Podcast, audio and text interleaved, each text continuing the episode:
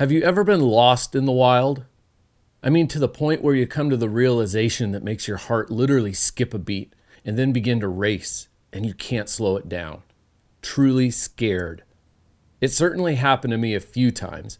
Each time I've regained the comfort of resolve in one form or another before it got too far into the night. And each time it instilled a sense of respect that is visceral to me, a sense of appreciation every time I make it back to the truck. If you haven't been in situations like this before, you might not be able to instantly whip up the vivid imagination of being trapped in the wild, what it would feel like to be drowning in the black of night, or lost and clinging to a tree or rock, shaking with terror as hypothermia, sickness, or injury had your very existence firmly locked in its jaws. Likelihood of these kinds of circumstances are rare and to some degree preventable. But the hunter like myself who prefers to go in alone is exposed to these risks at a higher level. I'll be the first to admit that I think of these things, and often, and this awareness keeps me very alert. It informs every decision I make and each step taken to be prepared for the unexpected. It keeps me aware and respectful of the flip side outcomes, the potential dangers within these wonderful places of solitary fulfillment that I love so much. I respect the backcountry, and to be honest, I fear it too the conditions, elements that without equipment or vehicle we are weaklings to. As the wind blew the dark of night around my desolate parking spot, the makeshift camp within my truck that I prefer, I pondered what it would be like to be out in the elements at that very moment. Or rewind a thousand years, and what would I amount to? Instantly shivering and curled on the ground. Even the thought of being back up in the canyon where I'd been all day was enough to make me notice the draft blowing in through the cracked window, cold and sharp on my cheek and the tip of my ear. I pulled my hood over my head and nestled deeper into my sleeping bag. Thoughts of what had happened that day returned to my imagination as I tried to fall asleep. I began reliving the epic day of hunting, the tracking, the trail, the emotional roller coaster that plunged so low, then clickety clacked its way back up again, slowly, gradually building optimism as the tracks led me deeper into the forest. The areas I'd been creeping through provided a sense of accomplishment, a reward, a gift in itself just to take in and admire.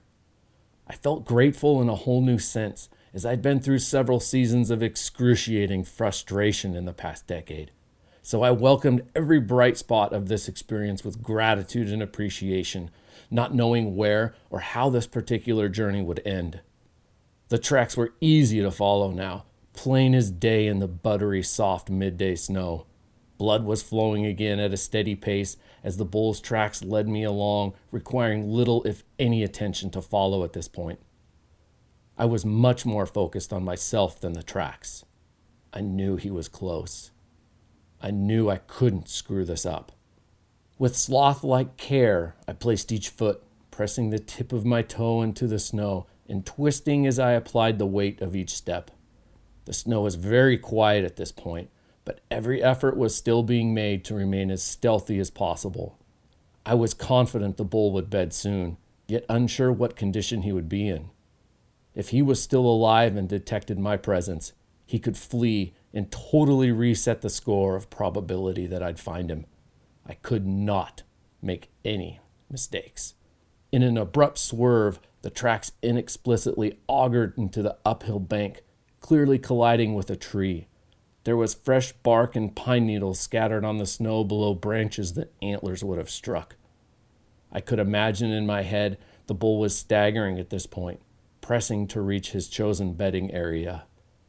My eyes were scanning fiercely, like a pair of spotlights in the fog, magnets swinging and prodding every visible feature in front of me, hungry to lock on to antler or hide.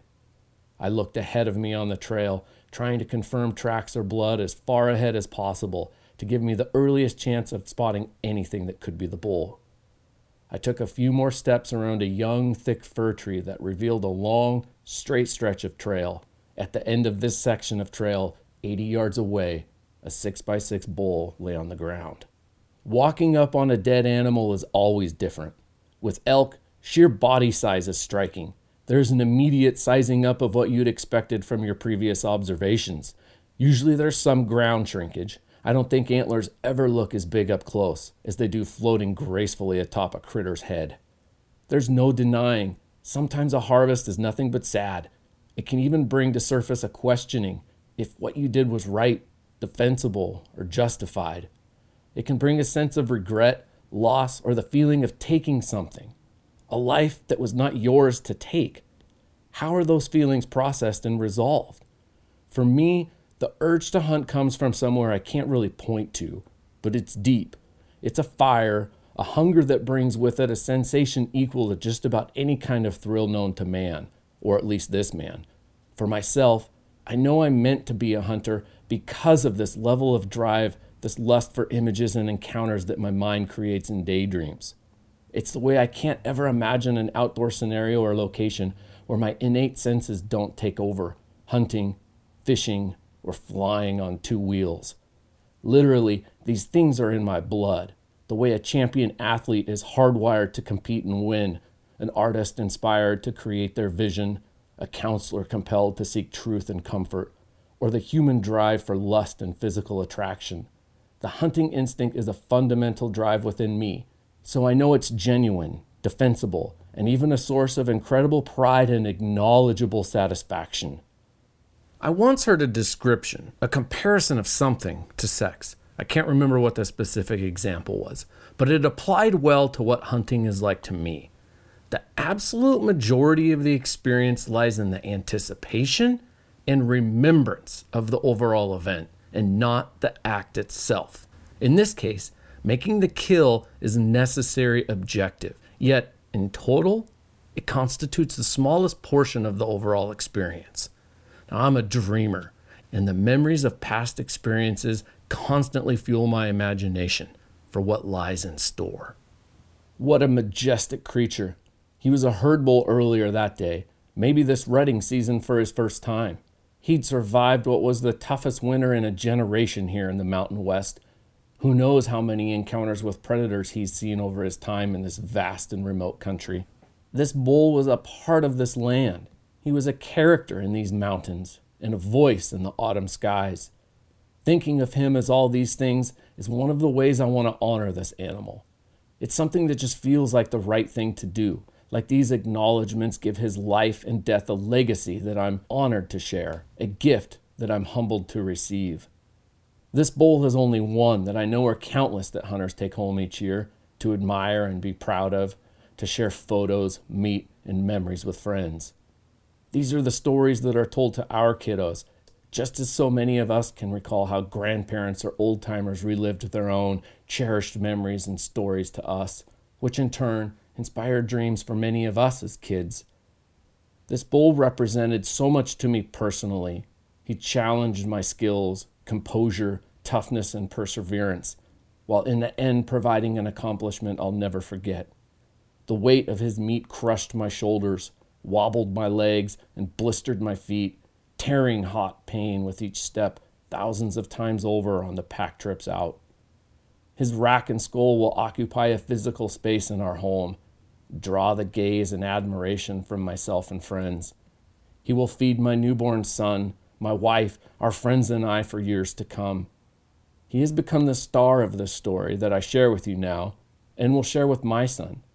I believe that even if it takes a little reminder or a shift in perspective, taking time and finding ways of appreciating every harvest we make will only add to those experiences and satisfaction of success, and truthfully, the failures alike.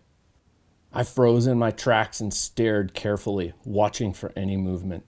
I raised my binoculars and studied his form, a silhouette against the snow, the objective of so much effort, preparation, and hope. And now, from a living, breathing creature of natural perfection, spirit and wind, now vacant and void from the massive bulk of his body.